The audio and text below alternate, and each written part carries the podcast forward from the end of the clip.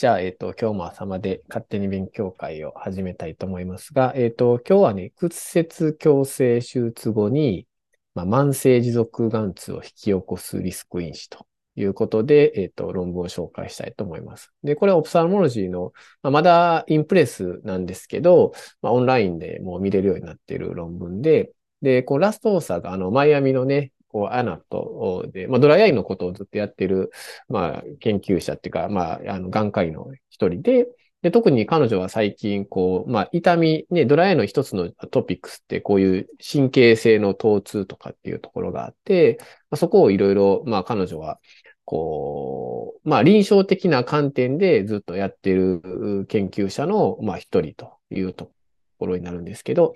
で、それで今回、まあ、あの、リフラクティブサージャリーの、まあ、あの、まあ、いわゆるレーシックとか PR 系語が今回あれなんですけど、それの、まあ、慢性疼痛とか痛み、まあ、そういうのって、まあ、みんなも経験したりすることあるかなと思うんですが、まあ、それを、の危険因子っていうのを、まあ、検討すると。いうような感じです。まあ、要するになんか、レーシック難民じゃないけど、まあ、ちょっとそういうのと関係する可能性があるかもしれないなと。その中にはこういう人ももしかしたらいるかもしれないなと。いうことで、まあ、事前にそういったリスク因子とかが分かっていると、まあ、そういった人も避けたりとか、まあ、あとは対処方法とかも分かったりするかもしれないな、というような話かなと。で、まずこういうスタートする前に、まあ、これも論文の中でもこういうテーブルがあったんですけど、過去の1、2、3、4、5、6、7、8、9、9つの論文が2001年から、まあ、2022年までにすでに過去にこういった、まあ、レーシックとか PRK とか、まあ、スマイルも含めて、いろいろした後、じゃあ、えっ、と、こういう痛みとか、そういう症状がどうなってるかっていう論文をまとめたあテーブルがまずあります。で、まあ、昔の2001年で言うと、例えば800例ぐらいのこうレーシックとか PRK の症例で、まあ、術後がどうやったかっていうことなんですけど、例えばこれだと、レトロスペクティブの、まあ、これ解析なんですが、えっ、と、PRK とかやったら40%ぐらい、240人中100人ぐらい、レーシックやったら500、600人中、まあ、250人ぐらい、45%ぐらい、半分弱ぐらいが、まあ、そのドライネスっていうのを、まあ、訴えてて、で、PRK やったら20%、えっ、と、レーシックやったら8%ぐらい、その、いわゆる痛み的な、あシャープな痛みっていうのを、6ヶ月以上経ってもこう言ってる人がいると。いうことを、まあ、2001年に報告してて、それ以降もこう、だいたい2002年、3年、7年、15年、17年、で、最近では22年の報告まで、まあ、いくつかこうあるんですけど、だいたいみんな、総じて言うと、10%、20%ぐらい、まあ、多いと30%ぐらいが、術後、まあ、ある程度3ヶ月、半年しても、まあ、痛みを打ってあげたりとかしてる。で、これ手術前に、例えば、without symptom pre-surgery やけど、3ヶ月後にそういった痛みとかを訴えてる人が30%いるとかね。まあそういったことが、まあ過去の、まあ、まあ文献的検索で、まずいろいろバックグラウンドとしてあると。だそれなりの人が、まあ過去に、まあ、あの、こうやって今までの研究結果からも痛みを言う人が、まあ2、30%ぐらいいるよね、というような話を、えっ、ー、と、あると。そういう背景因子だと。で、今回調べたのが、このマイアミ、2つの施設が、アメリカの2つの施設でやってて、マイアミと OHSU、この2つの施設で100人ぐらいの、まあ、患者さんを、これ前向きに調べたと。 prospective に調べて、で、PRK、レーシックをやった人。で、レーシックがほとんど、で87%、95人。で、PRK が13%、14人に対してやりましたと。で、レイ1でまずいろいろ調べて、で、3ヶ月、6ヶ月で、また調べて、まあ、いわゆる ocular のこの questionnaire をやったりとか、シルマーテストとか、 ocular assessment、あとはまあ medication 等をいろいろこう調べたと。この中、デイ1、3ヶ月、6ヶ月っていうこの3つのポイントについて、まあ、いろいろ、いろんな、あまあ、痛み等のことを調べましたということです。平均年齢は34歳ぐらいで、まあ、範囲が23歳から57歳で、62%が女性で、80%が白人、30%ぐらいがヒスパニック。これなんか100にはならへんけどね。まあ、あの、そういう感じでした。で、あと、実年に、まあ、こう、うつのこととかもいろいろ調べてて、そういうクエスチョネアで、こう、なんか、やってるんですけど、このスコアで、まあ、ちょっと23%ぐらい、4分の1ぐらいが、まあ、軽度なうつ症状だったみたいなんですが、まあ、でも、多分ほとんど、この論文読む限りはそんな大したうつっていうほどじゃなくて、ほとんどがもう軽いうつっていうか、まあ、うつと言えるのかどうかもわかんないですけど、まあ、そういう症例が含まれていたとで、実際にコンタクトした人が7割ぐらいで、アレルギーの起用とかがあったのがまあ2割弱ぐらいやったというようなバックグラウンドです。で、まあ、今回ね、やっぱ一番のメインは、まあ、彼女も、もう痛みについて調べたいっていうところで、やっぱ、レーシック後の痛みっていうのをまずちょっと調べてみると。で、えっと、まあ、4点ね、プレサージャリーと、さっき言ったデイ1で3ヶ月、半年っていうところで、まあ、みんな見てて、これ、あの、ヒストグラムの映画、フィギュアが4つ出てるんですけど、まあ、あの、プレサージャリーだと痛みがない人、これスコアでしてて、なんか0点から10点っていう、こういうね、ある眼科、眼痛スコアっていうね、スコアリングするやつがなんかスケールがあって0から10までのやつがあるんですけど、プレサージャリーではまあ8割ぐらいが何も症状なくて、1、2、まあ3ぐらいの人がまあ18%ぐらいなのかな。あとそれ以上がまあちょろっと1、2%ぐらいいるみたいな感じかなと思うんですね。で、えっ、と、基本的にこれなんかね、えっ、と、3ぐらいまでやと、まあ、ほとんど痛みないよねっていうような感じみたいです。で、えっと、デイ1では、まあ、これがね、全体的にみんな痛みがこうある人が、だいたい均等に1から、0から10まで分かれてるぐらい。当然、1日目とかなんで PRK とかしたら当然痛いと思うし、レーシックとしやったとしても、多少のこの、全く痛みないってことは多分ないと思うから、多少の異物感とか違和感っていうのは当然あるかなと思うので、まあ、あの、0点から10点までほぼどの人も同じぐらいのパーセンテージ、10%ぐらい、こうなんか、いるっていう感じになってると。で、まあ、ここはまあ、 day one なんで、まあ、あそうですねっていう話なんで、問題はやっぱその3ヶ月とか半年っていうところになるんですが、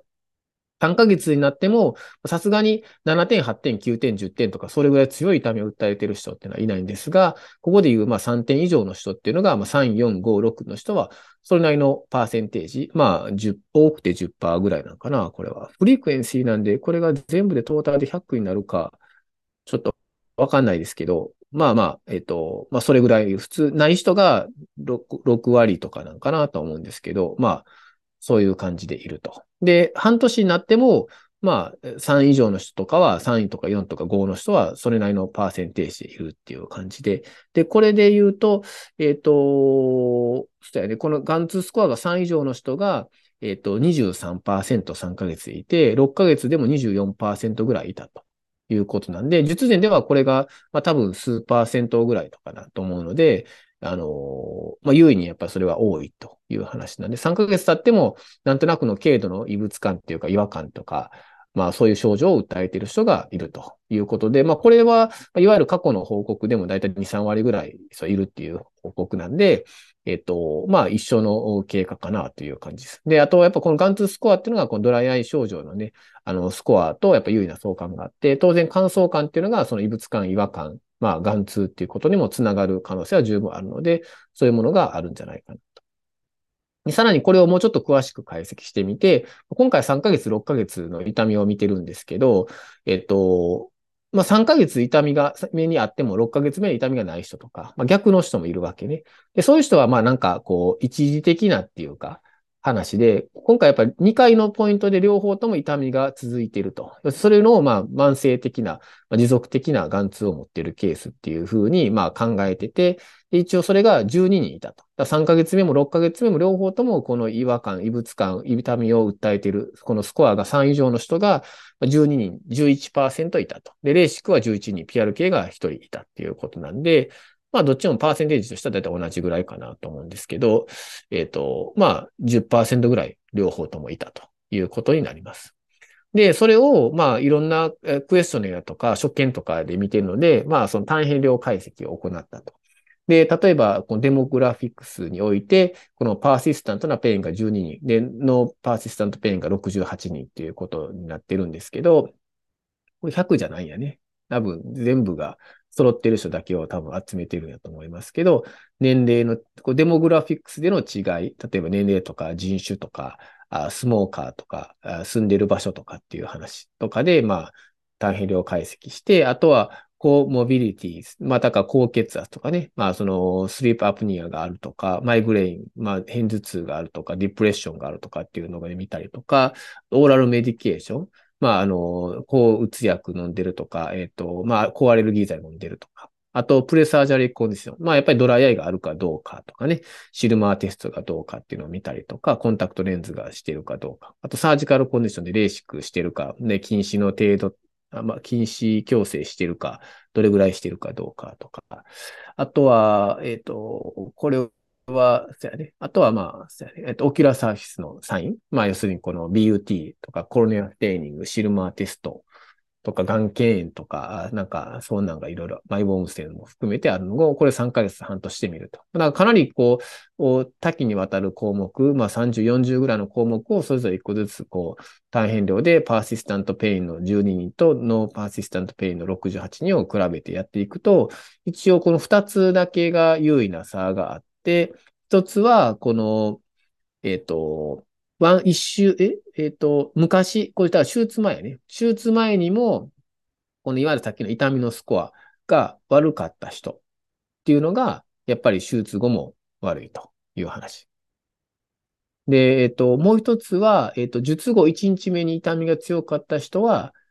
優に、やっぱりそのパーシスタントになっていると。この二つが一応単変量では、あの、引っかかってきたっていう話になります。で、ただ、えっと、このじゃあ、癌表面のなんか、えっと、ドライアイスコアがどうかって言ったら別にそういうのは優位さはなかったっていうことなんで、別にドライがあるわけ、あるから、まあなんか痛みがあったっていうわけじゃないみたいなんですけど、なんとなくその最初から痛みがあるような人っていうのは、レーシックとか受ける前からそういうようなあことを感じている人っていうのは、術後、パーシスタントなこういう痛みが残りやすいというような感じかなということです。で、もうちょっとその12人の内訳を詳しく見たんですけど、まあ、例えば、12人中7人っていうのが、まあ、この、なんていうか、あの、痛み、いわゆる soreness って書いてますけど、まあ、そういう痛みがあったりとか、あと6人が grittiness って、まあ、多分ギラギラしてるっていうことかなと思うんですけど、あと burning が 3, 3人ぐらい、あと pressure ってね、まあ、その重たい感じっていうのが2人ぐらいいて、あと、光がこう入った時に目の痛みが増すって答えた人が3人とか、風が吹いた時に痛みが増すって言った人が5人とかっていうことで、あと、この痛みがどういう痛みかっていうことで、まあ最近ドライでも痛みがある人とかに、僕もこう、あの、ベノキシールとかを指して、本当にこれが、まあ局所性の話、あの、末梢の話なんか、中枢性の話なんかっていろいろ見たりしますけど、まあ10人中10名の83%がこの局所麻酔の、まあ点眼で痛みが消失したけど、2名に関してはそれでもこう残っていたってことなんで、多少この中枢性への変化っていうことも、まあ出てる可能性があるかなと。で、人工類液を、まあ、術後に使用した人っていうのが、まあ、術前は10%そこそこやったんですが、それが7割ぐらいになってるので、やっぱりまあ、ドライヤーの問題はやっぱあるかなっていうところです。さらにこれをもうちょっとその、ロジスティックな、あの、ステップワイズで、えっと、回帰モデルを、こう、多変量解析するんですけど、で、これがピーチが0.1526のものを、だけをまあ選んで、もちろん検討項目、変数がめちゃくちゃ多いので、全部がもちろん見れるわけじゃないので、まあ、その P が0.1526以下のものを変数としていろいろ見ると、これらの3つ、術前のうつ症状とか、翌日の疼痛強度、あと高アレルギー剤の内服っていうのが、まあ、その術後の、まあ、あの、痛み、慢性的な痛みに関連すると。で、うつ症状に関しては1点、オッズ比は1.3倍ぐらいで、翌日の疼痛強度が1.6倍ぐらいで、高アレルギー剤はね、なんと13.6%、ピーチが0.007なんですけど、ぐらいかなり、こう、まあ、関連があるということが、まあ、示されたというような結果でした。で、まあ、まとめますと、今回、まあ、100人ぐらい、まあ、レーシック PRK して、約10%ぐらいが、えっ、と、持続的な痛み。単に痛みがあるとかだけやったら多分2、3割ぐらいとかやったんですけど、持続的なこう痛みを訴える、3ヶ月、半年ずっと痛みが訴えるような人っていうのがだいたい1割ぐらいいたっていう感じでした。で、えっと、それを予測する因子としては、えっと、まあ、単変量の解析も合わせてやると、まあ、実年の眼痛と、あと、実翌日の眼痛。で、あと、術前のうつ症状、うつ状態が、うつがあるかどうかってことと、高アレルギー剤の内服をしている人っていうのが、まあ、レーシックとか PRK した後に、まあ、慢性的な痛みを訴えやすい人っていうのが一応今回の2施設の結果からのデータであったと。で、これが、じゃあ、どの程度、まあ、その specific な話なんかとか、レーシック特異的な話なんかって言ったら、別にこれはレーシックとかそういう話だけじゃなくても、他の外科的な手術では全部あり得る話で、これを postoperative pain、PPOP っていうふうに言うんですけど、例えば歯のインプラントとかしたら、その、まあ別に傷とかあるわけじゃないけど、まあ8%から36%ぐらいがそういった術後にこう慢性的な痛みを自覚している人がいるとか、まあ、傷がね、うずくっていうのは多分あるかなと思うんですけど、そういうことも多分含めてかなと思うんですが、鼠径ヘルニアでも5から30%、で、胸腔鏡の手術でも5から65%で、乳房の手術でも20から50%ぐらいとかっていうので、やっぱりこう、外科的な手術をした場合に、多少のこの痛みが慢性的に残ると。で、特にまあ目のサーフィスの場合は、今回レーシックとか当然ドライアイも関係してきたりするので、そういうのもやより悪化要因になったりとか、あと見え方の屈折の違いとか、そういうのも当然あるかなと思うので、けど、まあ、それと比べて、じゃあこの屈折矯正手術後が、まあ、極端にめちゃくちゃ多いかって言ったら、まあ、そこまでではないのかなっていうところなんで、まあ一応、まあ目足よりセンシティブかなと思うんですけど、まあそういうような結果であったということです。で、今回オッズ比がすごく高かった高アレルギー薬内服13%、13倍ぐらいのオッズ比やったんで、まあそこのディスカッションもちょろっと書かれたんですが、ちょっとやっぱり記事は、まあもちろん臨床研究のみなんでわからないし、まあただまあもし仮説として考えるとしたら、まあやっぱコアレルギー内服を介して、まああの、まあアレルギーがあるってことは何らかの炎症がやっぱ起こり得るっていうことなんで、そういうものの、ものを介して神経が過敏になっているのかもしれないなとかっていうところなので、まあ、そういう人っていうのはやっぱ術後に痛みを訴えやすいっていうところで、まあ手術するときとかには少し注意が必要という感じなのかもしれません。一応、まあ、今回としては、まあ、そういうような結果ということで、えー、オプサルモロジーから出た論文を紹介しました。はい、以上です。ありがとうございます。これ、あの、今回の、まあ、結果をだけを見たら、やはりこう、術前からこういった痛みがある人っていうのは、術後出やすいっていうことを、まあ、注意しといた方がいいっていうような、そうやろね。論調なんですかね、最終的には。ね、ドライアイがもちろんあるっていうのもある あるかもしれないけど、一応今回はドライアイとかの所見と関係ないっていう話やったんで、うん、えっ、ー、と、まあそういうことになるのかなと。うん、やっぱり術者、患者さんともに、あの、ね、こう、術後にこういったことで言ったら、苦労というか、うん、まあ、あの、見えるようになってるのに、まあ、痛みがひどいっていうのは、まあ、避けたいと思いますんで、まあ、例えば、今回、まあ、お図比ね、そんなに術前の痛みは1点、じゃあ、抑うつが1.3なんでしたっけ、えー、?1.3。この中には、その術前の痛みは含まれてた含まれなかったみたいでね。これなんか単単変量では、術前のずっとオーバーパスウィークのワーストペインのスコアっていうのが優位な差やったんですけど、多分これも含めて当然、ロジスティックに多変量解析してるけど、それは含まれてこなかったっていう話になるみたいね。なるほど。うん、そこの詳しい、その、は、何と何か交絡してるかとかは見てないんですよね。うん、見てないかなっていう感じかな。うん、まあ、まあ結構変数が多くて N も限定的なんで。そうなんで、そうそうあまり難しいかもしれないですね。 persistent pain が12人しかいへんから、そんなに変数も多分持てへんと思うので。うん、なるほど、なるほど。かなとは思うので、うん。うん、いや、でも、やっぱり、で、臨床的に、まあこう、すごく興味があるのは、やっぱり、